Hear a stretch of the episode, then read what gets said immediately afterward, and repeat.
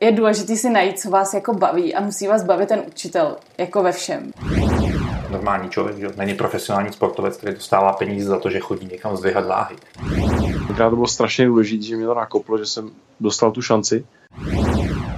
Ahoj, vítejte u dalšího Red Bull podcastu, téma Dana Tržila, tentokrát na téma pohyb. Ano, pohyb, něco tak banálního, co vlastně děláme každý den, ale já jsem se chtěl zamyslet nad pohybem z různých úhlů pohledu a povídat si o tom s lidma, kteří na to mají své perspektivy a proto tenhle podcast.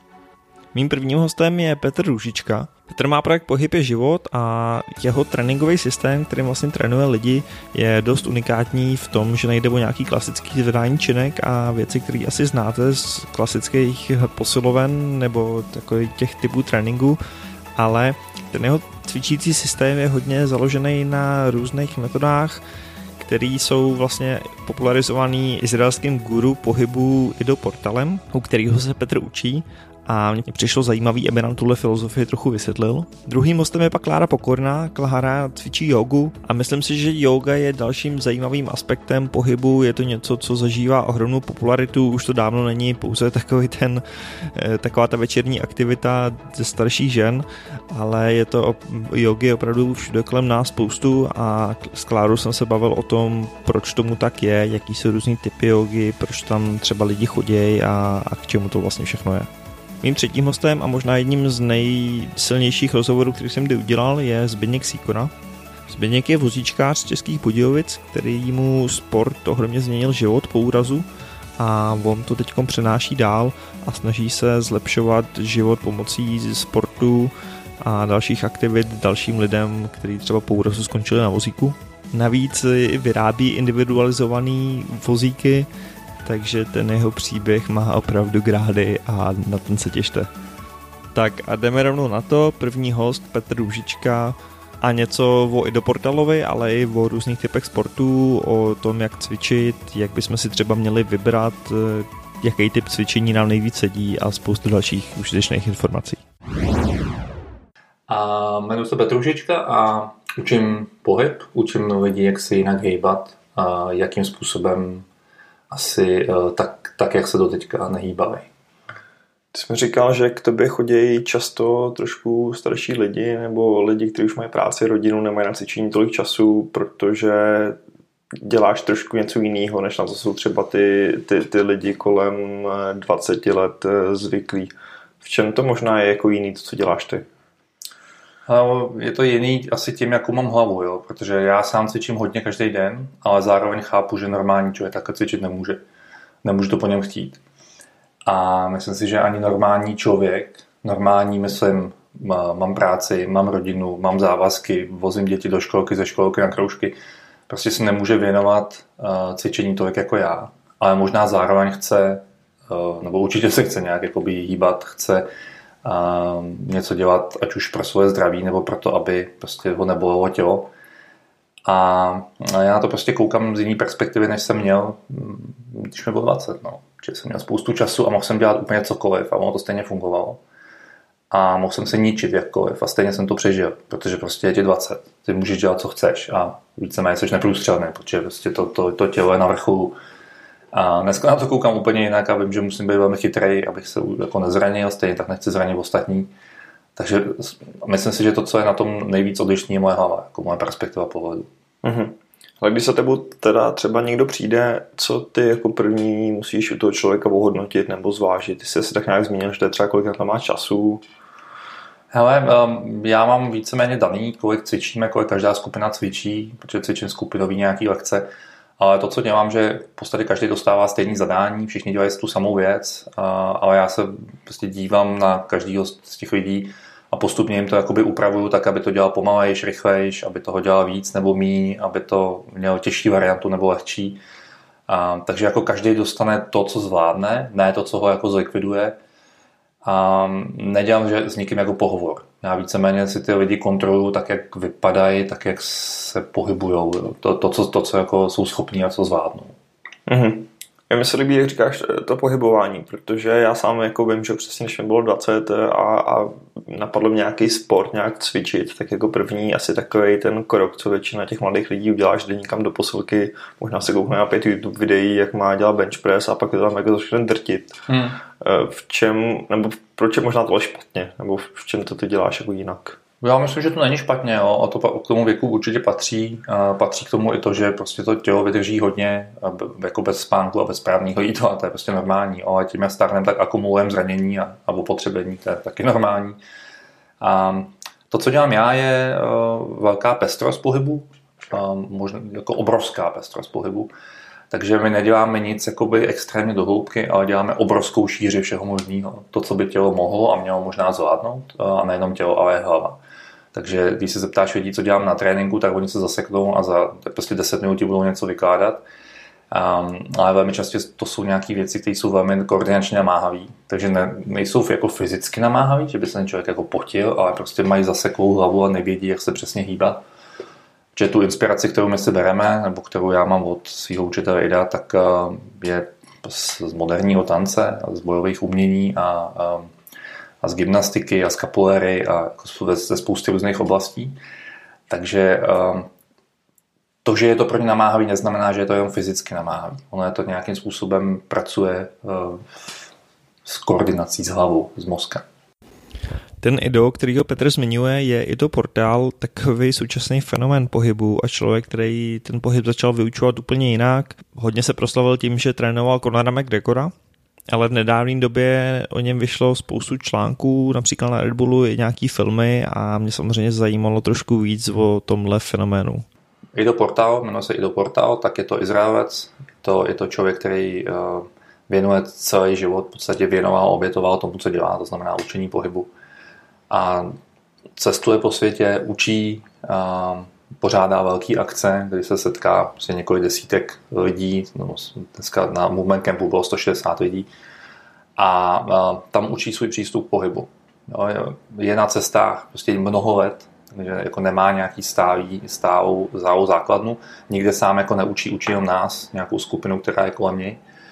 A, a to, co on dělá, on začal dělat kapoleru nebo bojový umění, ale po nějaký době zjistil, že aby měl lepší kapoleru, tak by bylo dobré dělat i jiné věci. A to bylo to, co ho posunulo o, prostě o kus dál. A jeho kapolera i kapolera jeho žáků začala být mnohem lepší než ostatních. Ale tím, že nedělali kapoleru. Což začalo být divný, mu to vrtalo samotným hlavou a potom to rozšířilo další věci a další věci a prostě začal zařazovat do toho systému víc a zjistil, že vlastně už nechce dělat kapoleru, ale že se chce věnovat právě tomu jako rozvoji, že chce dělat pohyb. Takže začal kombinovat jak bojová umění, tak, eh, tak tradiční gymnastiku, tak spírání, eh, powerlifting, balet, tanec. Eh, dneska děláme hodně věcí, které se týkají jogy, ale ne jogy jako yoga aerobika, yoga prostě vnitřní praxe a, takže ta, ta, ta, ten systém dneska, který on říká i do portál metod, je nesmírně, prostě má nesmírně široký záběr. A pro mě to je velká autorita, inspirace. Ne úplně ve všem, protože třeba nemá rodinu, já mám rodinu, takže nemůžeme tohle srovnávat, ale v tom, jakým způsobem přistupuje k řešení problému nebo k tomu, jak eh, si chce něco nastudovat nebo, nebo něco se naučit, to je neskutečný. Mm-hmm. Ty si řekl, že na každém třeba tom tréninku s ním, nebo t, když tam jedeš, děláte trošku něco jiného. Mě to samotně překvapilo, že vím, teď jsem četl nějaký ohlasy právě z toho movement campu, že jste tam zase dělal něco úplně jiného a takový jako mm. pohyby, na který asi kdyby ten člověk, co to nezná, tak by asi koukal a říká si, jako k čemu je to dobrý. Já jsem viděl prostě nějaký balancování jako tyčky na dvou jo, prstech a, a takovéhle věci. Jako, jak se to tam možná všechno spojuje? Já myslím, že na tohle dokážeš povědět, víš, hmm. čemu je dobrý vlastně balancování tyčky na dvou prstech? No to je právě ono, no, že uh, já sám bojuju s tím, jak to někomu vysvětlit a jakým způsobem to popsat, ale uh, velmi často uh, naše nátura je něco pochápat. My chceme chápat a vědět. A potom to budeme dělat. Idova nátura je, respektive jeho, jeho pohled na věc, který je trošku prostě východní, on je, on je Izraelec, ale částečně to prostě, on říká, že je v Izraeli někde v, tý jejich, v tom jejich náboženském textu je napsáno nejdřív dělej, potom chápej. My to máme naopak. Takže to, co on nám dává, tak někdy on nám to nevysvětlí. Nevysvětlí nám to, jako že by nám to přečvejkal. Jo, my se na to musíme přijít sami. Já, diskutujeme si to spolu a já spoustu těch věcí dneska chápu, ale vysvětlit to na druhou stranu ne, ne, ne, nevím. Takže to, co my, na co my jsme zvyklí, že budeme dělat z práci s nohama. To, co jsme zvyklí, že budeme hýbat ramenem. To, co jsme zvyklí, že budeme se pohybovat v prostoru a budeme dělat nějaký hopkání a říkáme tomu aerobik. No a nebo si vezmeš tu tyč a budeš hýbat ramenem, hýbat rukou a budeš se pohybovat v prostoru, protože ona padá. Ty hmm. plníš nějaký zadání. A ono tě to naučí jinak se hýbat. Ta tyč tě naučí, to je učitel. Ona tě naučí balancovat, vnímat. Přenos pro někoho, kdo třeba dělá bojové sporty, když si představíš, že někdo tě chytí a má s tebou pohnout, tak ty ucítíš ten pohyb, protože ta tyč ti dává ten samý impuls. Je velmi ne, nepředvídatelná, různě to padá do stran, že nevíš přesně, kudy, kam, kam to jde.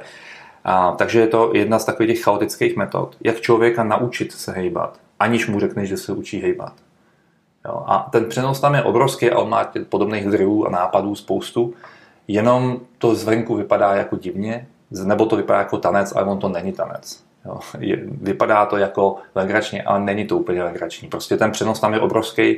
Vidím to, jak já sám na sobě, tak mi to říkají moji žáci. Říkají, hele, já jsem teďka udělal tohle, nebo šel jsem hrát tady tenis a najednou jsem udělal to, co děláme tady. Že jo? A přitom ho to nikdy nikdo na ten se neučil.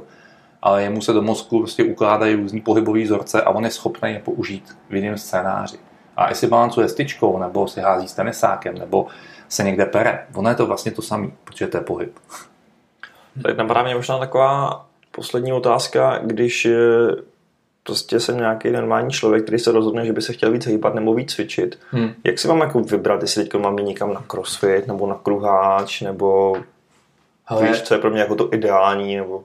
Já myslím, že první z důležitých věcí, aby tě to bavilo. Protože pokud tě to nebude bavit, tak to stejně budeš dělat. Jo, budeš se tam nutit chodit a budeš jako skřípat zubama vy, vymýšlet si výmluvy, že radši půjdeš na suši.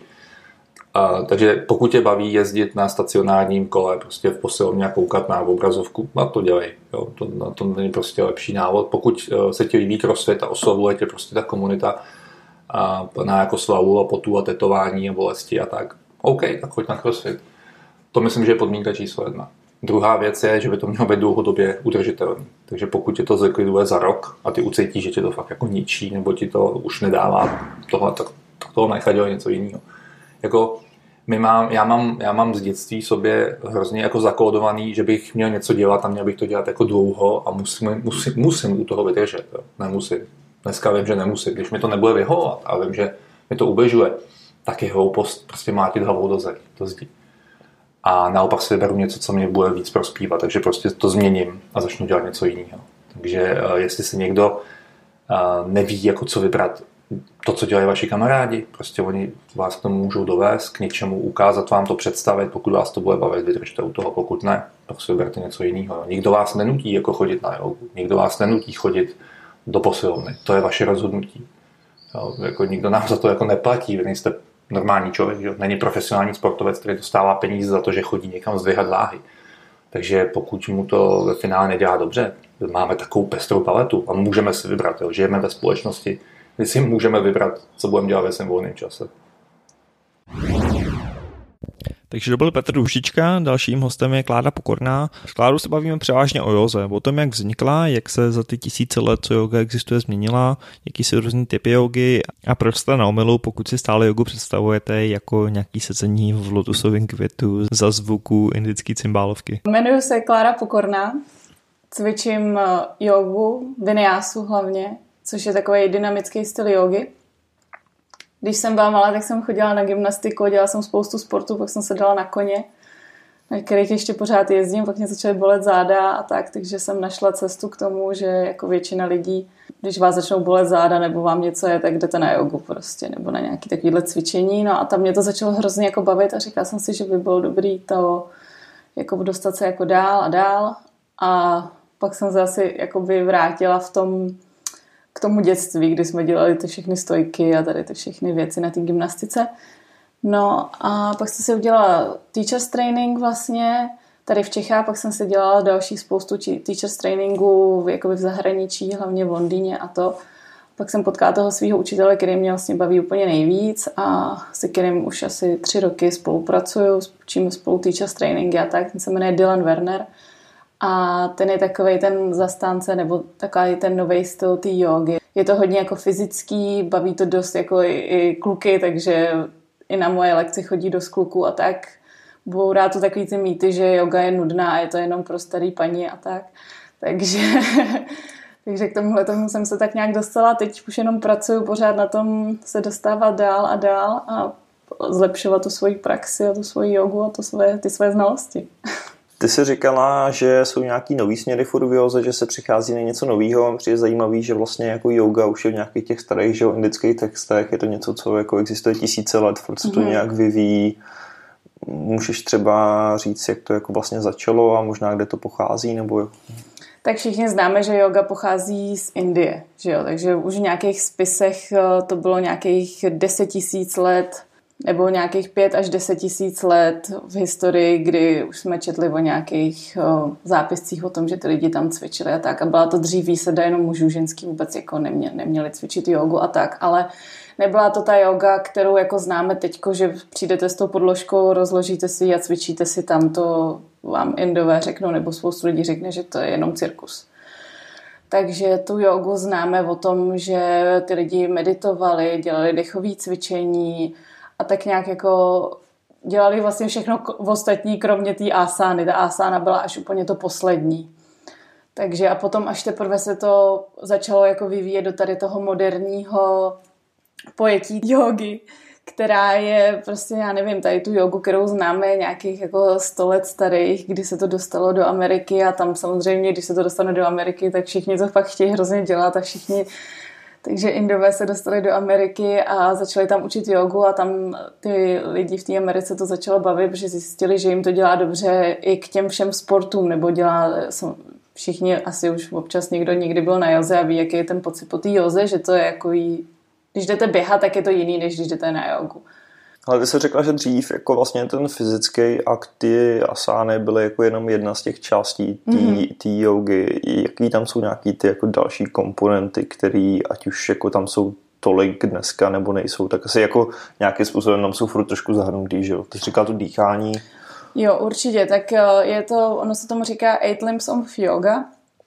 Uh, jako první je tam, uh, to se jmenuje jáma, což je jako disciplína, jako být sám k sobě, jako jako neubližovat sám sobě. Mhm. Potom je tam neubližovat ostatním, pak je tam ta asána, kterou známe teď tady v, tý, v tom pojetí to cvičení na té podložce. Potom je tam pranayama, což jsou dýchací techniky. To, to si myslím, že poslední dobou to začínají ty lidi už jakoby vnímat i tím, jako že třeba teď je hodně známý Wim Hof, uh-huh který dělá tady to dechání, což je super a tady to otužování, takže ty lidi začínají víc jako vnímat to tělo, že by jako opravdu měli začít dechat a že jim to jako dělá, dělá dobře. Uh, potom jsou tam věci jako uh, hlubší meditace, koncentrace a takovýhle další různé věci, ale to je různý stupně to má, takže ta asána je třetí. Takže první je neubližovat sám sobě, což se učíme teď asi a neubližovat ostatním, pak je tepr- teprve ta asána, potom pranayama a tak dále. A takhle postupujete vlastně po těch stages až k tomu absolutnímu zenu.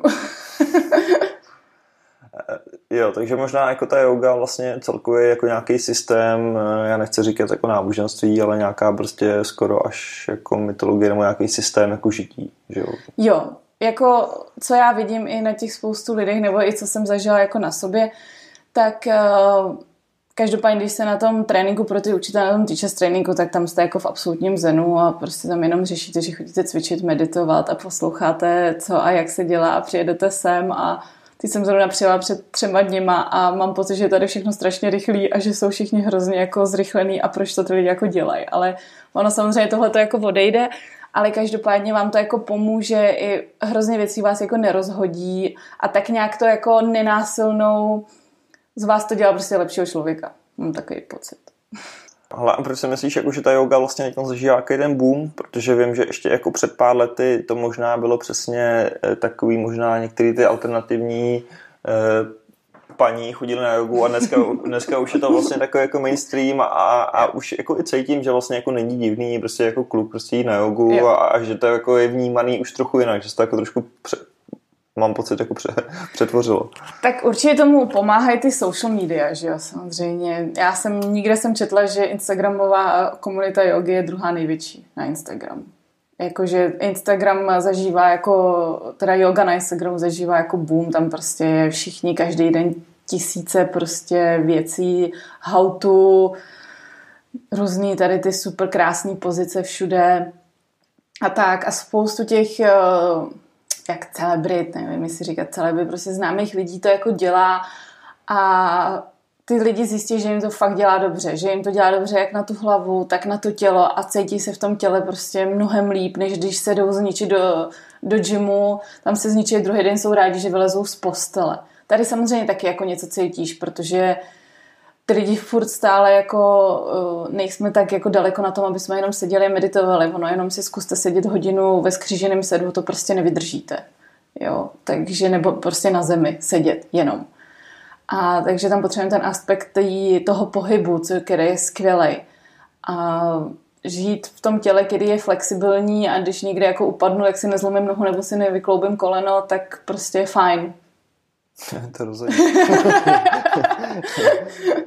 Mm, ty jsi říkala, že těch jog je dneska jako velké množství. Můžeš mi třeba říct, eh, prostě jaký jako jsou dneska ty typy nebo ty směry možná ty jogy? Jo, tak určitě všichni, vím, že boom prostě obrovský byla hot yoga, na kterou všichni samozřejmě chodili a to uh, hot yogu všichni známe, cvičíte to ve 42 stupních, doufám, že to ne, neřeknu blbě, myslím, že, že tak. Uh, aštangu jogu, která jsou dané série, které se jako cvičí, to je tady po Praze spoustu těch yoga šál a je to daný systém, podle kterého se cvičí. Vinyásu, kterou cvičím já, tam nejsou žádný, žádný růst, není tam prostě nic, vlastně si můžete dělat úplně, co chcete a je to hodně o tom uh, učiteli, co, co jako ty lidi učí. Takže je to, můžete dělat přesně stoje na rukou, záklony, mosty, můžete chodit v mostu, můžete si dávat nohy za hlavu, prostě cokoliv chcete můžete si tam hrát jakou hudbu chcete, nemá to jako žádný růst, což, je, což mě třeba na tom strašně baví a myslím si, že i ty lidi tohle to dost baví, protože těm, to, co máme a nemáme dělat, víme celý den, prostě, že toho máme dost a když přijdete na tu jogu a vlastně, když vám někdo řekne, dělejte si, co chcete, tak spoustu těch ty lidi mají jako problém tak nějak, ale takže to je ta vinyasa. Pak jsou různý ty druhy jako hatha yoga, takový víc klidový, takže jestli se chcete někde jako vyčilovat a být tak jako v klidu, tak určitě na hatha yogu, yin yoga, tam je, to jsou věci, které se, pozice, které se drží jako díl, delší, uh, delší čas, třeba až pět minut jste v jedné té pozici, je to takový hodně, hodně hluboký. Pak teď mě asi úplně zrovna nic moc jako nenapadá, ale takový ty pilo, pilo ne, box, ne, box yoga, takový ty beer yoga, beer yoga je hrozně, to vím, že to tady někde cvičej je důležité si najít, co vás jako baví a musí vás bavit ten učitel, jako ve všem. Jako, když vás to nebaví, jak tam nechoďte. Třetím hostem tohoto podcastu je Zbigněk Sýkora. Zbigněk má hodně silný příběh a zavolal jsem mu zrovna, když byl u večeře. Myslím si, že až tenhle příběh uslyšíte, tak vám to nebude vůbec vadit. Jmenuji se Zbigněk Sýkora, jsem vozíčkář z Budějovic. Zbigněk do tohoto podcastu přináší samozřejmě jako vozíčkář takovou trochu jinou perspektivu. Jemu po úrazu pohyb nebo vlastně sport výrazně pomohl se nějak zase aktivně zapojit do, do normálního života a on teď dělá to samý a pomáhá lidem na vozíku v Českých Budějovicích a okolí právě skrze sport se zase trošku nastartovat a, a dostat se zpátky do toho plnohodnotného života. On vám to asi nejlíp sám řekne, co vlastně dělá. Těma svýma aktivitama, který s kamarádem tady provozujeme, tak eh, se snažíme prostě ukazovat lidem, čerstvým vozíčkářům nebo mladým začínajícím vozíčkářům, že vlastně se dá dělat úplně, nebo ve směs to samý jako před úrazem, nebo bez vozíku, nebo na vozíku, že je to vlastně úplně jedno, je to jen všechno o tom, jak si to člověk semná v hlavě a, a ukazujeme ukazujeme jim ten správný aktivní směr, kterým mhm. by se měli vydat, nebo kterým se myslíme, že by se ty lidi měli vydat. Prostě tak jako mě tenkrát někdo pomohl na začátku, tak teď se to snažíme společnosti vracet. Jasně. Předávat dál ty zkušenosti. Hele, eh, možná když se vrátíš mm-hmm. zpátky. Jak to by tenkrát pomohl obecně ten pohyb po té nehodě? V čem ti to jako pomohlo?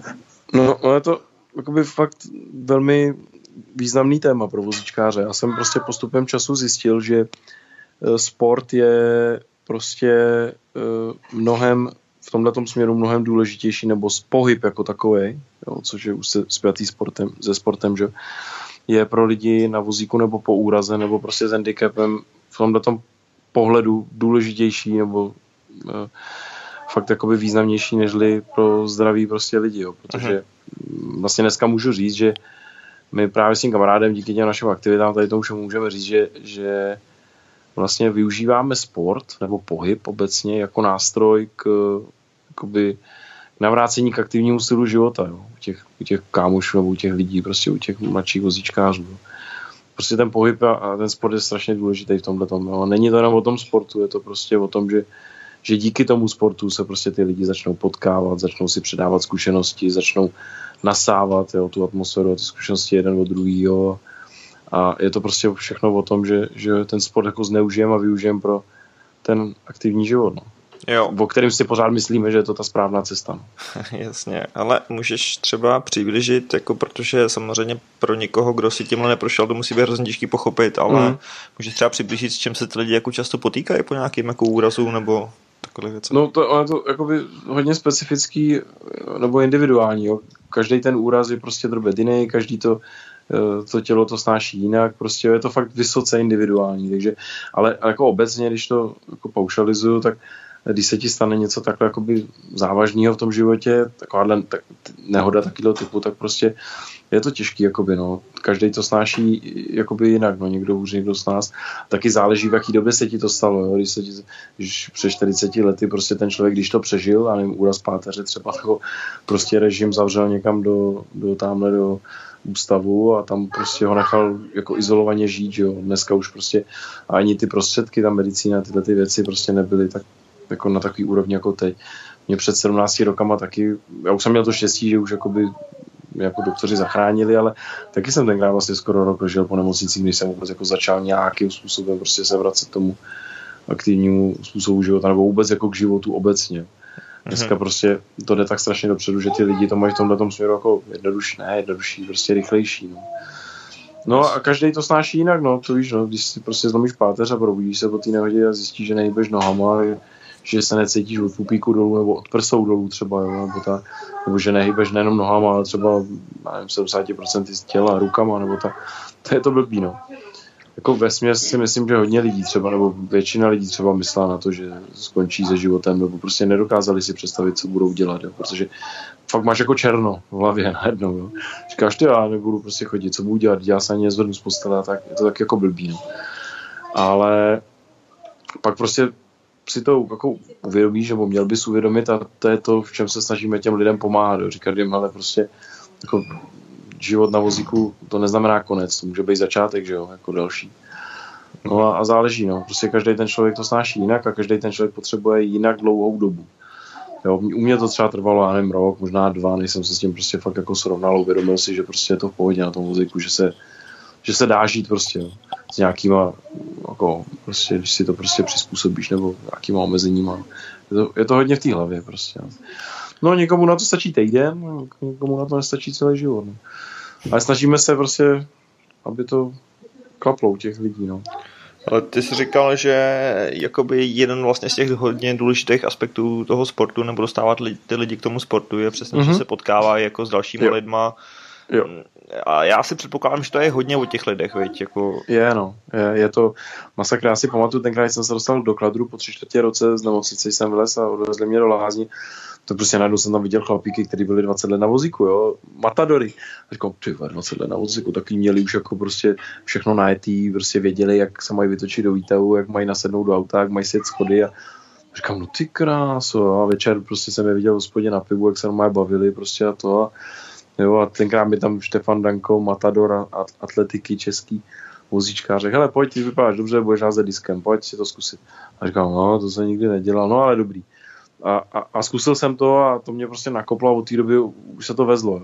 Takže prostě, když si to teď zpětně promítám, tak to fakt jako bylo strašně důležité se tam potkat s těma lidma, vidět ty lidi a, a, a jako jsem strašně rád za to, že jako ke mně přišli a řekli, hele, pojď to zkusit a, a pojď s náma pokecat a pojď prostě sportovat a to a, úplně tenkrát, jak si to teď zpětně uvědomu, že tenkrát to bylo strašně důležité, že mě to nakoplo, že jsem dostal tu šanci se s nima potkat, tak to se snažíme teď jakoby úplně stejně jako vracet. No. Je, to, je to fakt jakoby hodně důležitý. Jo. Mě, jako, mě, mě osobně to teda nakoplo strašně tenkrát. Nebo ne nakoplo, všechno to zrychlilo, prostě no, pomohlo mi to. Jasně. Mě, mě hrozně překvapilo, někdy jsem si přečetl, že si vlastně před tou nehodou nikdy nesportoval, ale měl jsi nějaký 117 no, kg no. a vlastně si ten no, no, no. vztah ke sportu vytvořil až jako vozíčkář. Přesně, přesně.